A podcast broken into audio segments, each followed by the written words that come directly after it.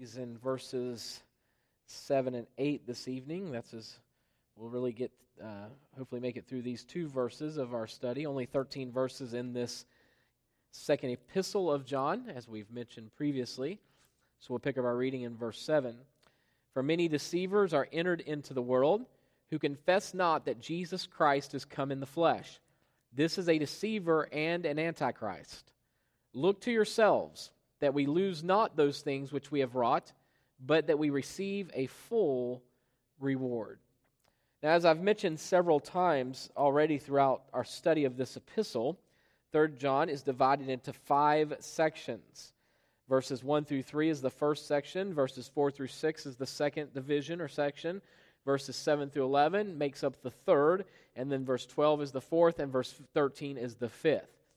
And as we've seen already, uh, this is a summarization of the first epistle which John has written. The same truths, by large, he mentions here in the second epistle as he does within the first.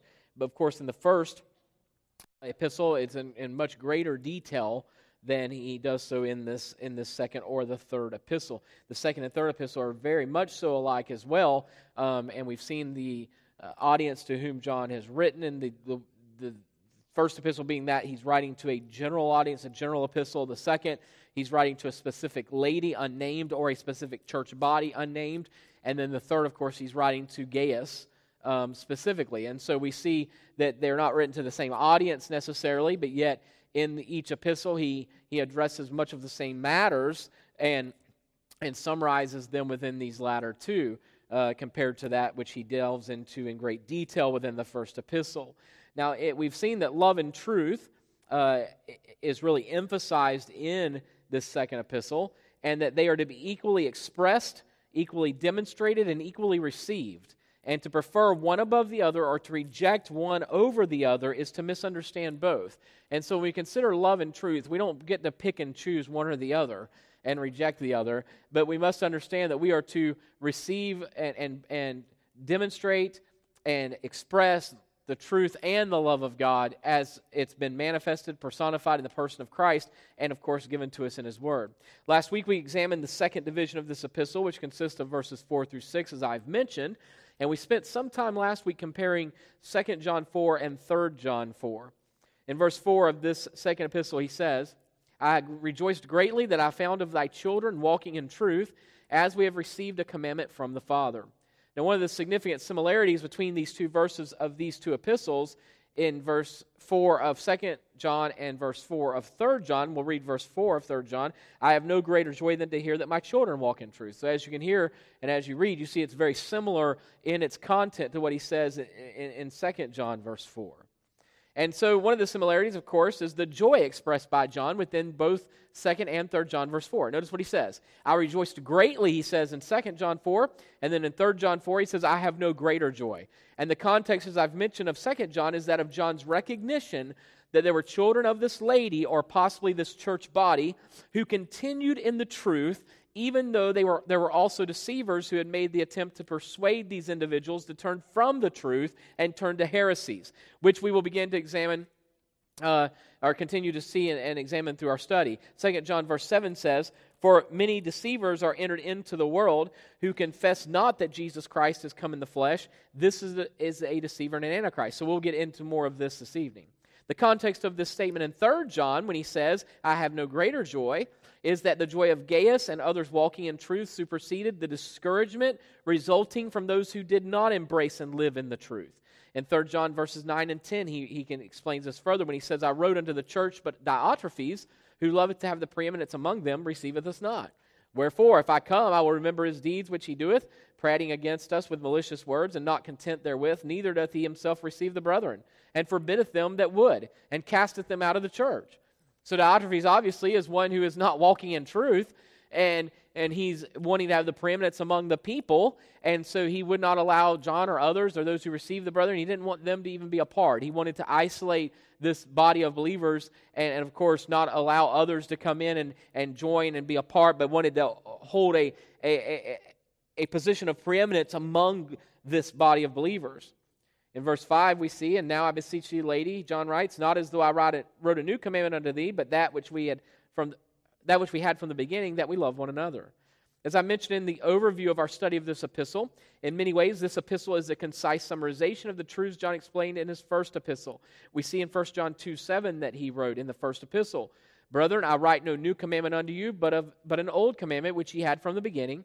The old commandment is the word by which ye have heard from the beginning. And then we see as well as we just mentioned in verse 5 of Second john and now i beseech thee lady not as though i wrote a new commandment unto thee but that which we had from the beginning that we love one another. So here john again says that this is some this is nothing new. This is what we had from the beginning specifically talking about uh, back to even the time of moses and, and god's command for them to love one another as it was given uh, throughout the old testament scriptures.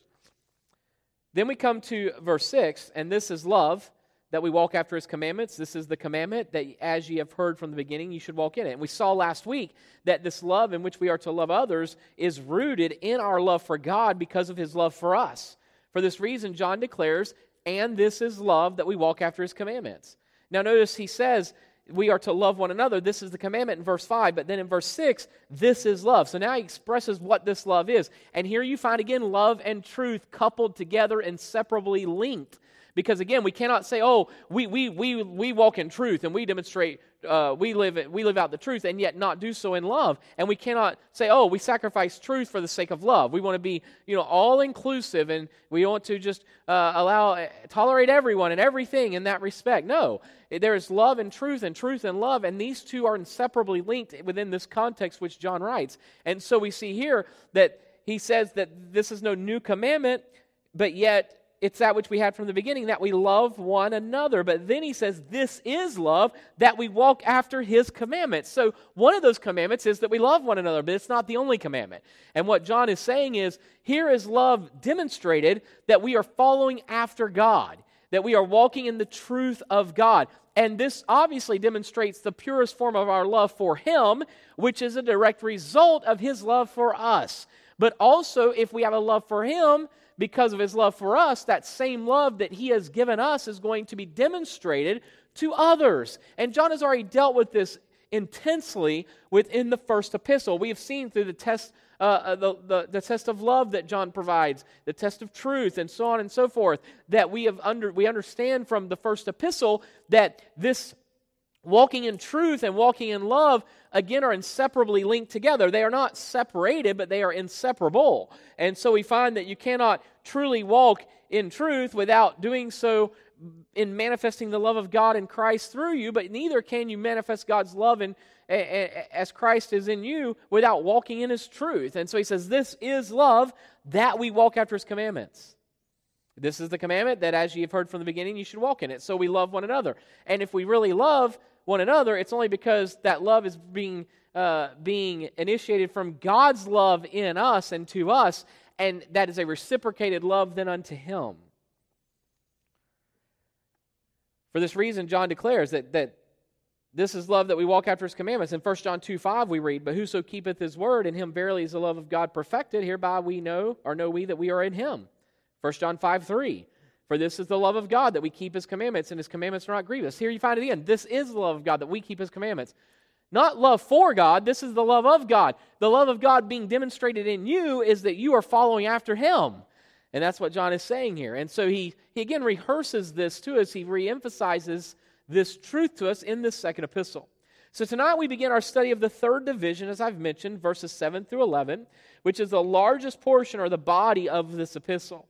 And within this main body of the epistle or letter, John provides a serious warning. So let's read verses 7 through 11 all together this evening. We're only going to really focus in tonight on verses 7 through 8 mainly, but let's, let's look at 7 through 11. For many deceivers are entered into the world who confess not that Jesus Christ has come in the flesh. This is a deceiver and an antichrist. Look to yourselves that we lose not those things which we have wrought, but that we receive a full reward. Whosoever transgresseth and abideth not in the doctrine of Christ hath not God. He that abideth in the doctrine of Christ, he hath, been, he hath both the Father and the Son. If there come any unto you and bring not this doctrine, receive him not into your house, neither bid him Godspeed. For he that biddeth him Godspeed is a partaker of his evil deeds. Now, notice, this is interesting, of course, because John is stating a warning here, and then he again re-emphasizes things he's already taught in great detail within the first epistle. If you were with us during our first our study of First John, this should be very familiar to you as you read through this. You should be re, you should be reminded of that which John has already stated within his first epistle, even about those who are deceitful, even about those who are not walking in truth, things such as that. Verse 7 begins this third division of this second epistle. For many deceivers are entered into the world who confess not that Jesus Christ has come in the flesh. This is a deceiver and an antichrist. Now, while verse 7 begins the third division, which is the main body of this epistle, as I mentioned, verse 6 leads us into the third division of this brief epistle. So let's go back to verse 6 for a moment. And this is love, that we walk after his commandments. This is the commandment that, as you've heard from the beginning, ye should walk in it. For many deceivers are entered into the world who confess not that Jesus Christ has come in the flesh. This is a deceiver and an antichrist. So John emphasizes that while we are to walk in love and truth, as he stated, this is love that we walk after his commandments, he further warns that there are many deceivers in verse 7 who detract from the message of truth. So we are to follow after his commandments. We are to walk in his truth. But yet there are many deceivers that are detracting from his truth and again attempting to persuade that these believers to whom John writes, they are attempting to persuade them to forsake truth and to follow after lies. And that still exists today. John readily calls out all those who would deny the incarnation of Christ or deny that Jesus was the Christ, the anointed one, God's only begotten Son. He is the Messiah. And so John says if anyone does this, he's a deceiver, and he's, he's declaring, of course, then that uh, Jesus is not the Christ, he's not come in the flesh, this is a, deceiver and an antichrist. Remember something there is no neutral ground when it comes to Jesus Christ. There's no neutral ground when it comes to truth. There is no fence straddling. People attempt to do this all the time. But there is no fence straddling. You are either with the Lord or you are not. You are either submitted to Him or you are not. You are either a believer in Him or you are not. But there is no middle ground here. He is either you are for Christ, with Christ, in Christ, or you are antichrist. And that's what John is saying here. Those who say he has not come in the flesh, that Jesus is not the Messiah, the anointed one, or that he did not literally come in the flesh, or that this Jesus who did come is not the Messiah, he's not the Christ, this is antichrist. This is like, remember what anti means? It is simply that of being against, against Christ. So remember when Jesus the disciples said, "Oh, there, there, there are those who were casting out demons, and um, in your name, but they were not of us." Do you remember that? And Jesus said, and we forbade them to do so. The disciples said, and Jesus said, "No, don't forbid them to do that." And why did he say not to forbid them? He said, "If they are not against me, then they are for me." Even though they did not exist that 12 called out disciples, Jesus says, No, if they are doing the work, my Father's work in my name, then you don't mess with them because if they're not against me, they are for me. So you are either against Christ or you are for Christ. But notice this too those who are for him, meaning those who are not against him, the work of God will be manifested through them and in them. Verse 8, John goes on to say, and this is where we're really going to just kind of settle in for this evening. Look to yourselves that we lose not those things which we have wrought, but that we receive a full reward. Now, this is truly an interesting statement made by John. Scripture has much to say concerning the rewards which God will give those who faithfully serve Him.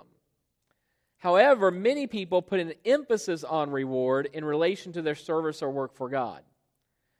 I know people who will make statements, I've heard it said before, and they'll talk about the rewards, the rewards, and they emphasize and talk so much about the rewards. And are the rewards to be had or received? Of course there are. Scripture teaches that. But are these things emphasized throughout Scripture as though this is why we do what we do, so we can get some reward? As a matter of fact, the Scripture makes it very clear that those who, who, who get praise here on earth, that they've already received their reward. Remember?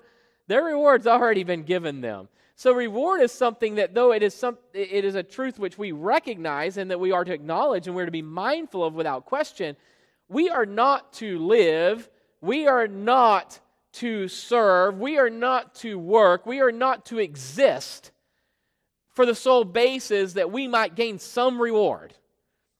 And I think when that is the emphasis, there's actually a misunderstanding of the reward altogether.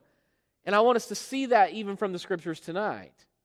So while rewards are biblical teaching, our service to the Lord should never simply be based on what we can gain as His servants, but rather our focus should remain on the truth of the worth of the God whom we serve. What's more, Paul expressed that the great prize is Jesus himself. Philippians 3 10 through 14. Listen to what Paul says that I may know him and the power of his resurrection and the fellowship of his sufferings, being made conformable unto his death, if by any means I might attain unto the resurrection of the dead. Not as though I'd already attained, either were already perfect, but I follow after, if that I may apprehend for that which also I am apprehended of Christ Jesus.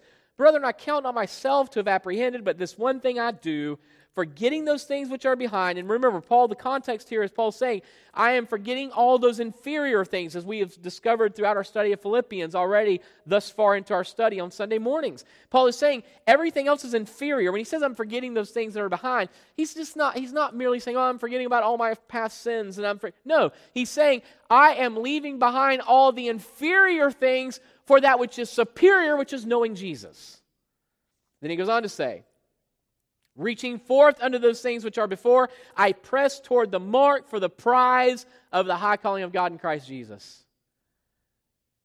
So Paul here is I may know him, I press toward the mark for the prize of the high calling of God in Christ Jesus. What is the prize? It's knowing Christ. This is the prize. Although rewards are taught in Scripture, they are never the emphasis throughout the Scriptures. While I do not believe that John's focus is on reward, he does mention reward in this passage in verse 8, nonetheless.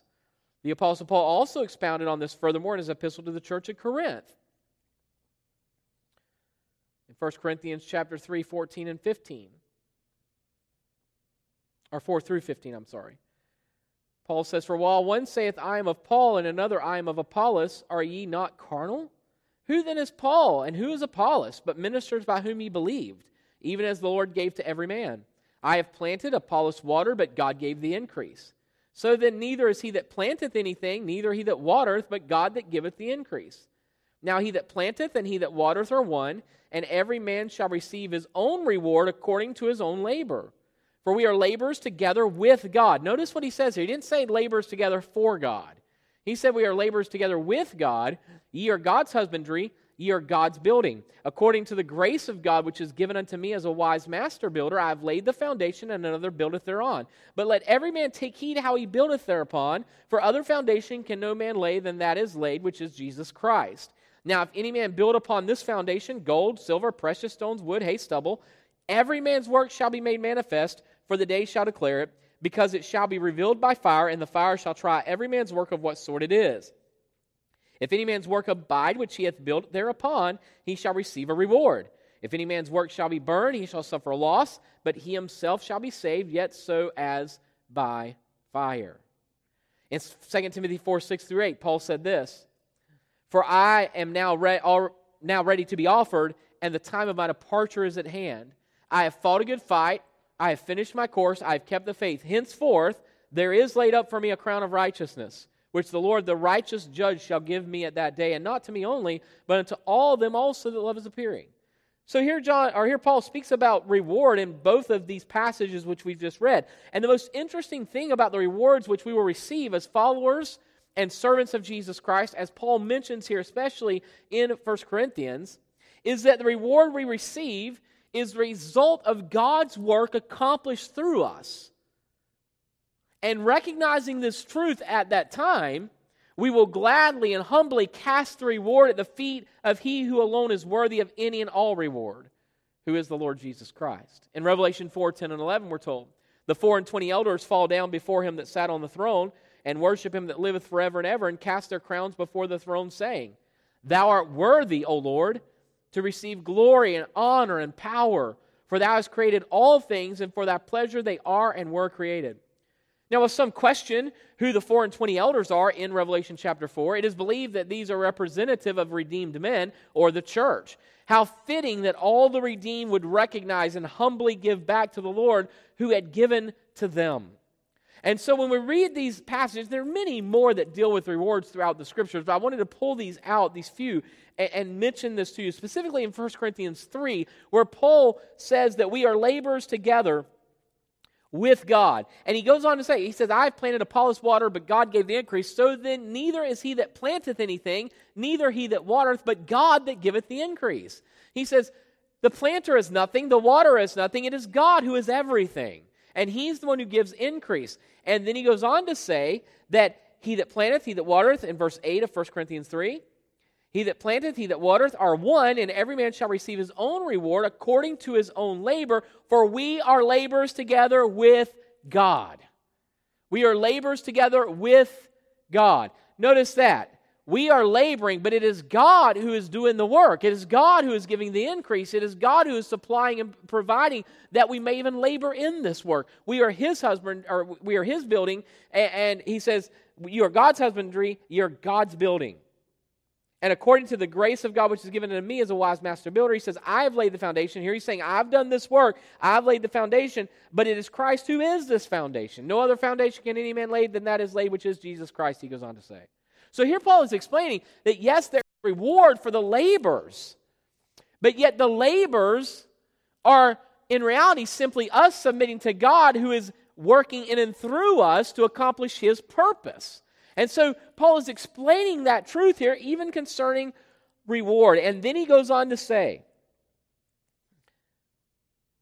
in verse 11, well, let's look at verse 10 again. According to the grace of God, which given unto me as a wise master builder, I've laid the foundation, other and another buildeth thereon. But let every man take heed how he buildeth thereupon.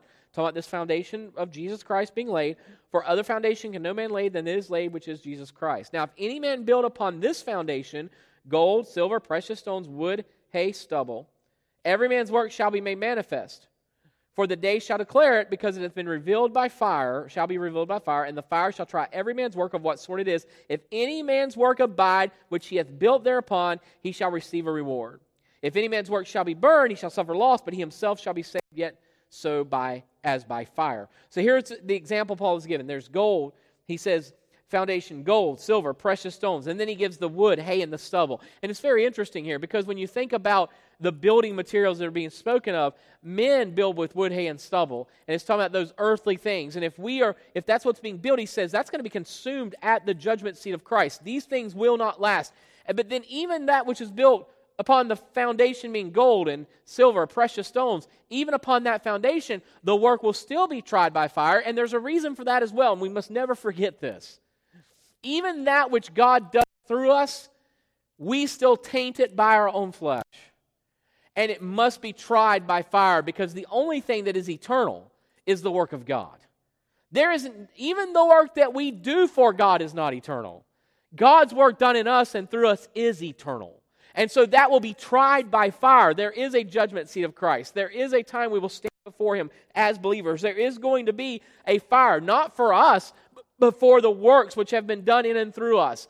And that which is done by God is going to stand the test of time and it's going to be purified, meaning all that we have tainted it with will be done away with, and only the work of God stands. But that which we have done or attempted to do for God is going to be completely consumed because it's not of God at all. And that does not mean the man's not saved. He says, oh, yeah, still saved, yet so is by fire. And the point is saying that all that has been done is purified and purged or completely eradicated. Notice this.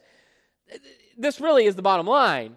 When we stand before the Lord as his people, not at the judgment seat of Christ, that which he has done in and through us, that's what's going to stand. That's what's going to be a testament of what has been accomplished in and through our lives unto his glory by his own working, by his own spirit, by his power. And that which we have done or attempted to do for God, that is not God doing it in and through us, is going to be completely consumed. And thank God that it is. And the reason I say that is because we have nothing to offer God. All we can offer Him is that which He has done in and through us, which is His work, not ours to begin with. And so all this will be burned by fire, all this will be tried and purified. And so it's very interesting, again, as I mentioned, that we will stand before the Lord. Our works will be tried. They're going to be purified by fire, and that which God has done will last. But this is what he says if a work remains, then we receive the reward for that work. But here's the irony of that we didn't do the work. If it remained, it's God's work because anything we do is burned by fire. So all that remains is that which God has done, that which God has now perfected and burn away any of the thing, anything that we have tainted it with. And this is what stands. And you know what God says? Okay, now I'm going to reward you for the work that I did in you. And this is why you find in Revelation that the four and twenty elders fall down and cast their crowns before the throne, saying, Thou art worthy, O Lord, to receive glory, honor, and power. Why would they say that? Because they recognize at that point any reward that they have been given has nothing to do with anything they did. But it's all that which God has done, and therefore they give back the reward to God. Now, look, you say, well, why would God go through this? Oh, thank God that He does. Look at the grace and mercy of God in this. God is doing a work in His people. There's no doubt about that. He has redeemed us. That's a great work. He continues to perform and perfect this work of redemption in our lives through sanctification. He is constantly conforming us to the image of His Son. That is a great work, is it not? And along the way, He's allowed us to take part in His eternal purpose that He is working and allowing us to be stewards of the gospel and allowing us to minister one to another and allowing us to submit to His Spirit who lives and dwells in us to do a work unto His glory and honor. But it's all Him, it's not us. He is doing it. We're just the vessels He's using to accomplish this. And then one day we will stand before Him, and all that's been done in our entire lives as believers will be tested by fire. Everything we have done, everything that we have put our hands in is tainted by us, and God is going to purge that, purify the work, and then He's going to reward for that work that He has done, allowing us then to give back to Him that which He has rewarded because we recognize it's not that we deserve this at all. He deserves all the glory and honor because anything and everything that's been accomplished in and through our lives is all of God's work. And so God has given us the privilege. What think about this for a moment. What a privilege it is. As we would submit to God here, God will reward that submission with the reward, which then we will give back to Him because we know the only reason we submitted is because he is working in us to bring us to that submission. We don't understand all that right now necessarily. We don't, but we will. We will. We will understand that. There is no one who's going to stand before the Lord as a believer and stand up and say, Well, Lord, don't I get a reward for doing that? the reward that is given is going to be recognized that it's all God's work. Therefore, He deserves all the glory for what He's accomplished. And that God would allow us to even take part in this. What a beautiful truth and reality that is. And so, notice what John says here in verse 8. Let's go back to that. Look to yourselves that we lose not those things which we have wrought, but that we receive a full reward. Here, John is saying, Watch carefully. Look to yourselves. He's saying, listen, there has been a great work that has been wrought that God has done, and He's allowed us to take part in this. He's allowed you to be a part in this. He says, but watch carefully lest you lose the reward for all that has been wrought. Don't forfeit that, is what John is saying. Because obviously, if we are boasting of what we do, we are forfeiting any reward. If we take credit for what God has done, we are forfeiting all reward. Do you understand that? It's all glory to Him. And if we're not giving Him the glory here right now, then the reality is there'll be nothing which we will have to throw at His feet to give glory unto Him in eternity. if we're not glorifying Him now for all that's been done. And so the reward that is given is the work of God that's been accomplished. we read Sunday morning, and I actually reread it, and I was thinking about that as I was preparing through this study for this evening. And I went through this and read it again, as I mentioned Sunday morning, because I thought it was worthy for us to know. And let's look at what David says again. In 1 Chronicles 29 11 through 14. And again, I emphasize this Sunday morning, and we see the same truth, though, even in our study this evening, in relation to giving back to God that which He has given.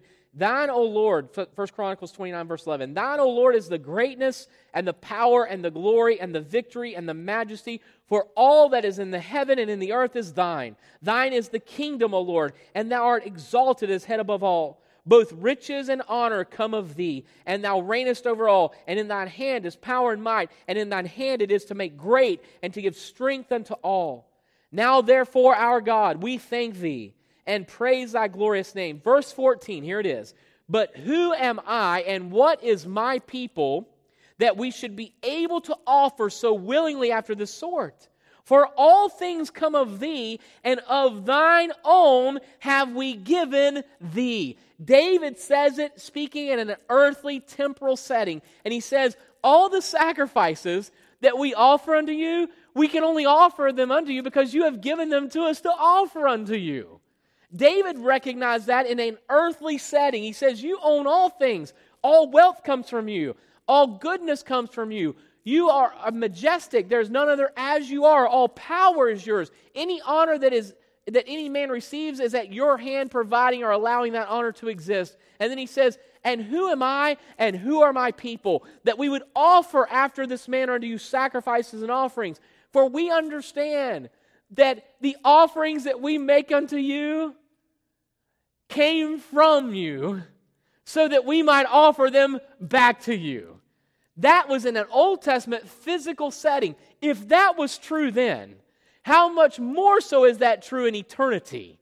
That anything that we have been given as a reward for what God has accomplished, that we will fully recognize, as David did here, that Lord, we give unto you because we recognize what we give unto you only exists because of what you had done in us.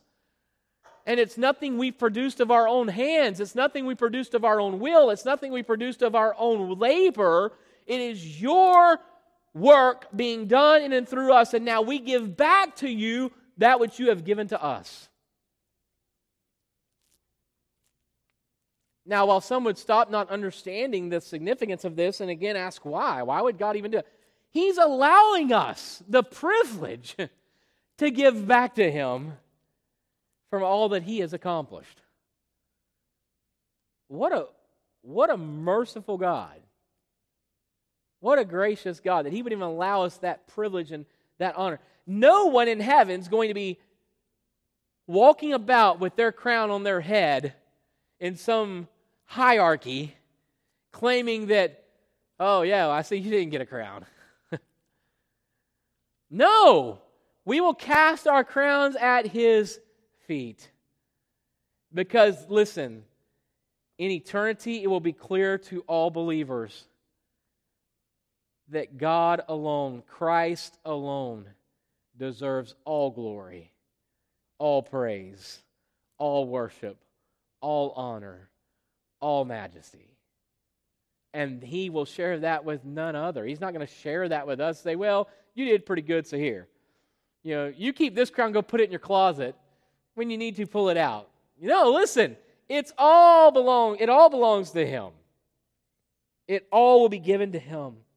And John says, Look to yourselves that we lose not those things which we have wrought, but that we, we receive a full reward. So again, when John makes a statement, he's not saying it from self centered, some selfish, self centered, motivated reason, saying, oh, well, you know, go be careful, don't, don't, don't fail in this because I want to make sure I get my reward. No, he's saying, I don't want to be empty handed before God. I want to be involved in giving back to the Lord the glory and honor he so rightfully deserves. And we must be careful. We must watch ourselves that we not forfeit the reward which God has provided and given in all that He has accomplished and done.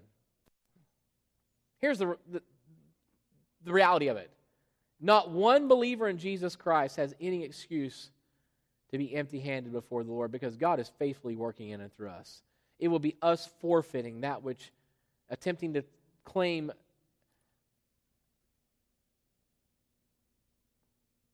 to claim some